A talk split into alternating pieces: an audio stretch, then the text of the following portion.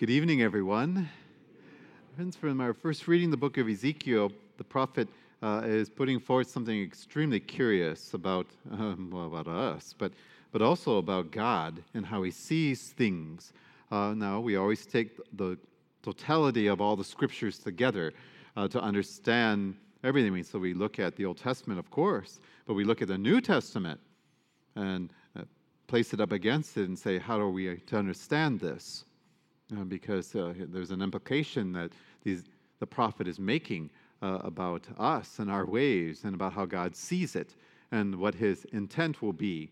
Um, St. Paul is having an issue in one of the churches, and uh, that's what we hear the reading. And when you study it, you understand he's having a problem, or he's not having the problem, the people are having a problem about being united. That's why he says, I need you to be of one mind and heart. It doesn't mean they have to agree on everything, but they had to have some unity with each other. And to do so peacefully, um, huh, you're going to have to work on a homily for that for the coming November time, huh? you know, getting people together and um, being united. You don't have to all agree, but uh, Paul is telling them, no, you don't have to act like that either. Um, and eventually he would say, look at Christ himself. Look what he did for all of us. And remember that and be united behind that. Um, and he said, be united. Uh, he would eventually go on to say, be united as the Father is with the Son and the Spirit. And uh, friends, in the parable uh, today, uh, Jesus addresses what we know as hypocrisy and uh, of the human heart. And he goes after the folks who say one thing but do another, uh, or they have words and actions that are not united. And um, although the Lord addresses this parable to the Pharisees and scribes, those uh, folks, remember, were very precise about the law of Moses. And, uh, but in their daily lives, they didn't really apply it. And, uh, and particularly, in particularly around mercy and compassion. Uh, the Pharisees and scribes are severely deficit in that.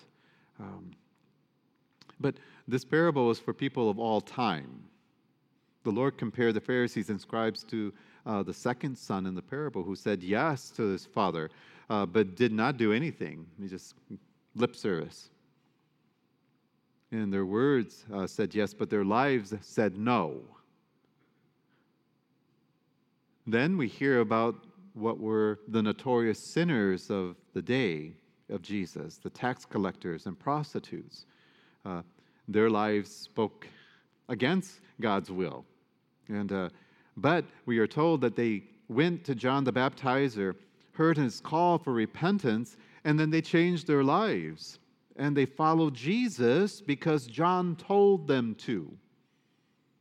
Initially, they said no to God by their ways, by the way they were living, right? Um, perhaps, um, you know, they even flaunted the fact that, well, we'll do as we please, but they changed their mind and they would embrace what we would know as kingdom life. They changed their ways. And like the first son, they ended up uh, doing the Lord's will. Looking at the parable, we apply it to ourselves then. So, as we do, how do we actually live our lives? How does it show that we believe that Jesus is Lord? One's actions, more truly than words, show what one believes and what one is faithful to. A person might be able to speak perfect Orthodox faith, but their lives, if you watch it, well, you kind of look like an atheist. I know you said one thing, but your actual life kind of resembles the atheist buddy I have. See? The best evidence of what we believe is how we live. For example, spouses show love not by just their words, but by their actions. Friends show their loyalty not by words, but by being present in good times and in bad for their friends. Second, in all of us, my friends, there is a gap between what we profess and how we live. I speak that most confidently and I put that mirror up to my own life. Folks can say Jesus is Lord very easily. But is he really? Is Jesus really Lord of your life? Is he Lord over your work when you're there? Over your social life? Is he Lord then too? Is he Lord of your private life when no one can see anything? That is what conversion of life is all about. That is what Paul the baptizer demanded. Show, he said, Show me that you have converted. A disciple embraces the Lord's way in all aspects of their lives. Third, the parable of the father and his two sons is a parable of great consolation and of great challenge. The example of the first son who um, said no but went and did the father's will teaches us that a person's initial no can change to a yes. And uh, sometimes it's for different reasons uh, and at different times. Uh, people will distance themselves from Christ or from His church. And uh, then at some point in their lives, they discover wait a minute, this isn't going right. This is wrong. And gradually find themselves doing the Lord's will in their life as easily as breathing air. That no has become a yes. The more challenging aspects of the parable for us today is that many find themselves going through the motions. And I'll apply it to us Christians, going through the motions of prayer and performing the traditions of the faith. But the substance of their obedience and the true conversion of life is simply not present. One's yes has become a no. The person finds themselves going through all the motions having no real substance. Living faith should shape everything that a disciple does. As it is, many folks make commitments to the Lord, and I, we especially see this uh, around the, uh, our high holy times of Advent and Christmas and Lent and Easter, and uh, all kinds of commitments made. And then when the time comes, there's the litany of excuses for not doing it or delaying it. I'll get to it at, at Easter. That yes becomes a no. Not acting, not choosing amounts to a person straddling the fence, as we used to say, having one foot on one side and one foot on the other. And the truth of the matter is, they belong to none neither. They attempt to live in two worlds, and you can't do it. The problem with that is they have their foot in one world, one in the other, and they actually have no alliance to either. As it is, we can all describe all the various challenges and problems of our world in detail brokenness and disappointment and challenges. Sin is very alive and very well in the world. But what do we do in the face of such things? Do we endorse it? Do we amplify it by our own actions? Do we continue it? Do we pass it on?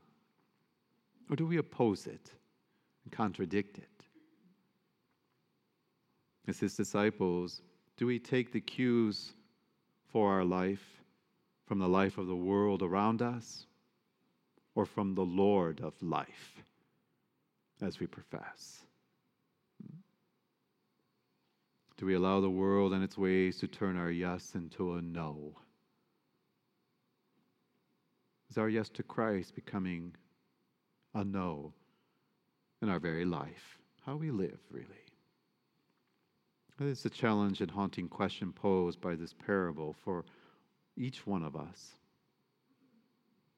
And my friends, with all due respect and sincerity, it seems apparently that our Lord prefers a sinner who is on the path to conversion over that Sunday Christian who ignores the Lord on Monday, Tuesday, Wednesday, Thursday, Friday, and Saturday.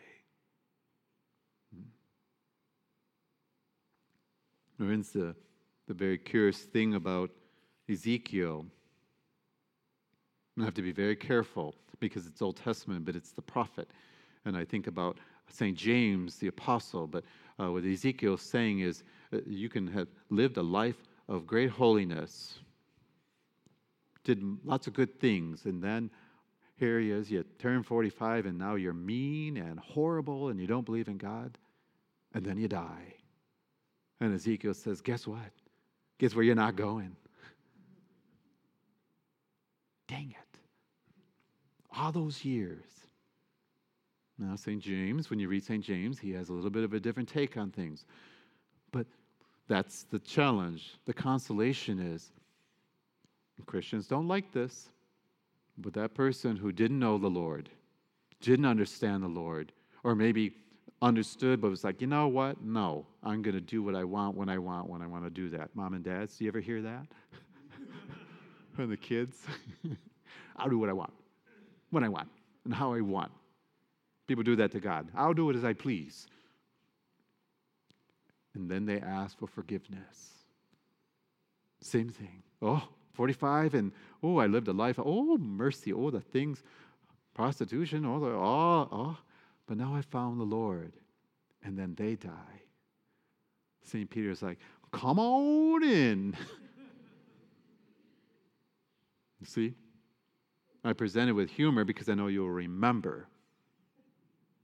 But that's what Ezekiel's saying.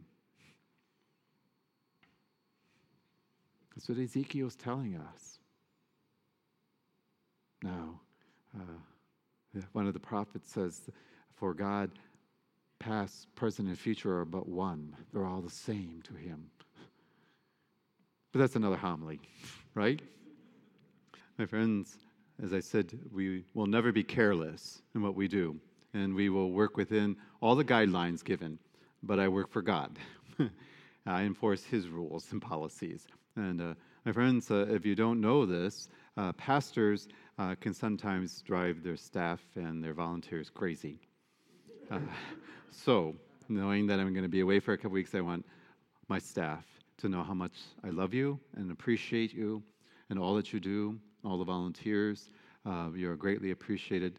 The ambassadors who have um, so selfishly given their time to make sure that everyone remains safe when they come in here. I appreciate you and all the work that you've done. And I know I make you crazy sometimes, uh, but I love you too. Amen.